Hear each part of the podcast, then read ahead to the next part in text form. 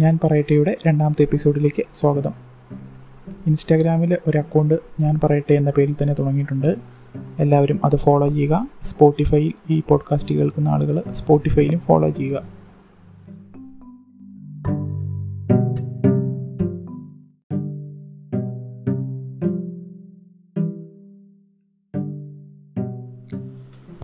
നമ്മൾ മലയാളികളുടെ ഇടയ്ക്ക് ഭയങ്കര ഫേമസ് ആയിട്ടുള്ള ഒരു പ്രയോഗമുണ്ട്.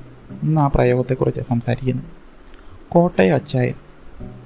ആ ഒരു പ്രയോഗം സിനിമയിലും കഥയിലും സീരിയലിലും ഒക്കെ കേട്ടിട്ടുണ്ടാവില്ലേ നമ്മൾ സാധാരണ സംസാരിക്കുമ്പോഴും പലപ്പോഴും അങ്ങനെ പറയാറുണ്ട്. അപ്പോൾ ഈ പറയുന്ന കോട്ടയ അച്ചായൻ എന്നുള്ള പ്രയോഗം കൊണ്ട് ഉദ്ദേശിക്കുന്നത് കോട്ടയം ജില്ലയിലുള്ള ക്രിസ്ത്യാനികളായിട്ടുള്ള പുരുഷന്മാർ ഇന്ന് നമ്മൾ അന്വേഷിക്കാൻ പോകുന്നത് അല്ലെങ്കിൽ നമ്മൾ ഇന്ന് സംസാരിക്കാൻ പോകുന്നത് എല്ലാ ക്രിസ്ത്യാനികളെയും കോട്ടയച്ചയൻ എന്നുള്ള കാറ്റഗറിയിൽ പെടുത്താനായിട്ട് മലയാളി പൊതുബോധത്തിന് പ്രത്യേകിച്ച് മലയാളി ക്രിസ്ത്യൻ പൊതുബോധത്തിന് സാധിക്കുന്നുണ്ടോ എന്നുള്ള കാര്യമാണ്.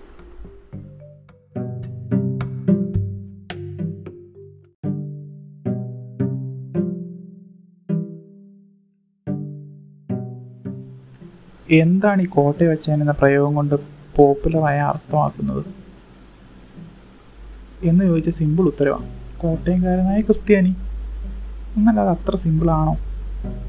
ഞാനിങ്ങനെ കോട്ടയച്ചാൻ സ്റ്റീരിയോ ടൈപ്പ് കഥാപാത്രങ്ങളൊക്കെ ഉള്ള സിനിമ നോക്കിയപ്പോൾ കുറച്ച് കാര്യങ്ങൾ നോട്ട് ചെയ്തു. അത് എന്നിട്ട് ഈ പറയുന്നൊക്കെയാണ് കോട്ടയച്ചായമാരൊക്കെ ഏക്കർ കണക്കിന് സ്ഥലം ഉണ്ടാവും. കാറ് ജീപ്പ് ഇതിലേതെങ്കിലോ അല്ലെങ്കിൽ രണ്ടോ മസ്റ്റാണ് വേട്ടയ്ക്കൊക്കെ ഉപയോഗിക്കുന്ന തോക്കില്ലേ? ആ തോക്ക് എവിടെയെങ്കിലും ഒന്ന് കാണിച്ചിരിക്കും. പണ്ട് കാട് വെട്ടിപ്പിടിച്ച് നടന്ന പാരമ്പര്യം കാണിക്കാനാണേ. അതുപോലെ എല്ലാവരും സിറിയൻ ക്രിസ്ത്യാനികളായിരിക്കും. എന്റെ ഇന്നത്തെ പോഡ്കാസ്റ്റിന്റെ പ്രധാനപ്പെട്ട ചോദ്യം എന്റെ ഈ പറഞ്ഞ ക്യാരക്ടറിസ്റ്റിക്സ് ഒന്നും ഇല്ലാത്ത ക്രിസ്ത്യാനികൾക്ക് കോട്ടയച്ചാനാകാനായിട്ട് പറ്റത്തില്ലേ? പറ്റത്തില്ലെങ്കിൽ അതിനുള്ള കാരണം എന്തായിരിക്കും? നമ്മുടെ പോപ്പുലർ കൾച്ചറിൽ കോട്ട വച്ചതിന് സ്റ്റീരിയോ ടൈപ്പിൽ ഈ മേൽപ്പറഞ്ഞ ക്യാരക്ടറിസ്റ്റിക്സ് ഒക്കെ കൊടുക്കുന്നതിന്റെ പുറകിലെ സംഗതി എന്തായിരിക്കും?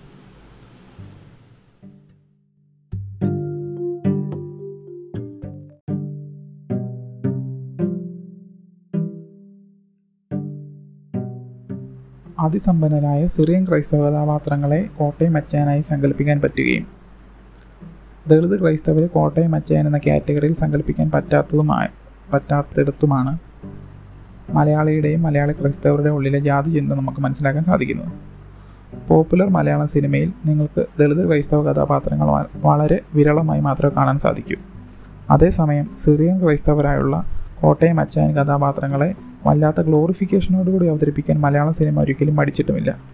ഇതിന്റെ കാരണം മലയാള സിനിമയിലെ ദളിത് വിരുദ്ധതയും എലൈറ്റിസ്റ്റ് മനോഭാവവുമാണ്. കോട്ടയം അച്ചായൻ എന്നാൽ കോട്ടയംകാരനായ ക്രിസ്ത്യാനി എന്ന ലളിതമായ ഡെഫിനിഷനോട് കൂടിയാണ് നമ്മൾ പോഡ്കാസ്റ്റ് തുടങ്ങിയത്. എന്നാൽ ആ ഒരു ചെറിയ ഡെഫിനേഷനിൽ മാത്രം ഒതുങ്ങി നിൽക്കുന്ന ഒരു കാര്യമല്ല കോട്ടയം അച്ചായൻ എന്നുള്ളത്. ഇതുവരെ മലയാള സിനിമ അതുപോലെ മറ്റ് പോപ്പുലർ മീഡിയയും ദളിത് ക്രിസ്ത്യൻസിനെ കോട്ടയം അച്ചാനായി പോർട്രേ ചെയ്തിട്ടില്ല. അത് എന്ത് എന്ന് നിങ്ങൾ ചിന്തിച്ചു നോക്കുന്നത് നല്ലതായിരിക്കും. തങ്ങളുടെ ബ്രാഹ്മണ പാരമ്പര്യം ഉയർത്തിപ്പിടിച്ച് വീണ്ടും പറയുന്ന ഒരു ചെറിയ അപ്പർ ക്ലാസ് ക്രിസ്ത്യൻ കമ്മ്യൂണിറ്റീനെ മാത്രമാണ് മലയാളികളും പോപ്പുലർ മീഡിയയും കോട്ടയം അച്ചായനായി ഗ്ലോറിഫൈ ചെയ്തുകൊണ്ടേ ഇരിക്കുന്നത്.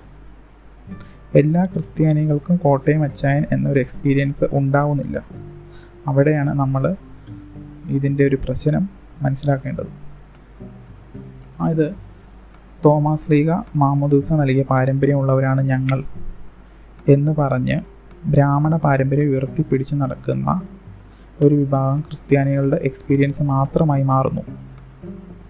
ഇതാണ് ഇന്ന് പറയാനായിട്ട് ഉദ്ദേശിച്ചത്. കോട്ടയം അച്ചയൻ എന്ന് പറഞ്ഞ കാറ്റഗറി അല്ലെങ്കിൽ ആ ഒരു ലേബലിന്റെ പ്രശ്നം എന്താണെന്നാണ് ഇന്ന് പറയാൻ ഉദ്ദേശിച്ചത്.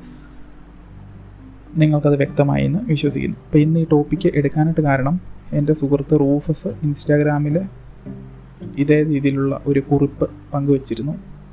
ഇതേ കാര്യങ്ങളൊക്കെ തന്നെയാണ് അദ്ദേഹവും പറയുന്നത്. അപ്പോൾ ഇതിനെക്കുറിച്ച് നേരത്തെ ചിന്തിച്ചിരുന്നു. ഈ ഒരു പ്രശ്നത്തെക്കുറിച്ച് നമ്മൾ പലപ്പോഴും സംസാരിച്ചിട്ടുണ്ട് ഞാൻ എന്റെ സുഹൃത്തുക്കളുമായിട്ട്. അപ്പോൾ ഇന്ന് റൂഫസിന്റെ ആ കുറിപ്പും കൂടെ കണ്ടപ്പോഴത്തേക്കും ഇന്ന് രണ്ടാമത്തെ എപ്പിസോഡ് ഇതിനെക്കുറിച്ച് ചെയ്യാം എന്ന് വിചാരിക്കുകയാണ് ഉണ്ടായത്. അപ്പോൾ അടുത്ത എപ്പിസോഡ് കാണുന്നവരെ ബൈ.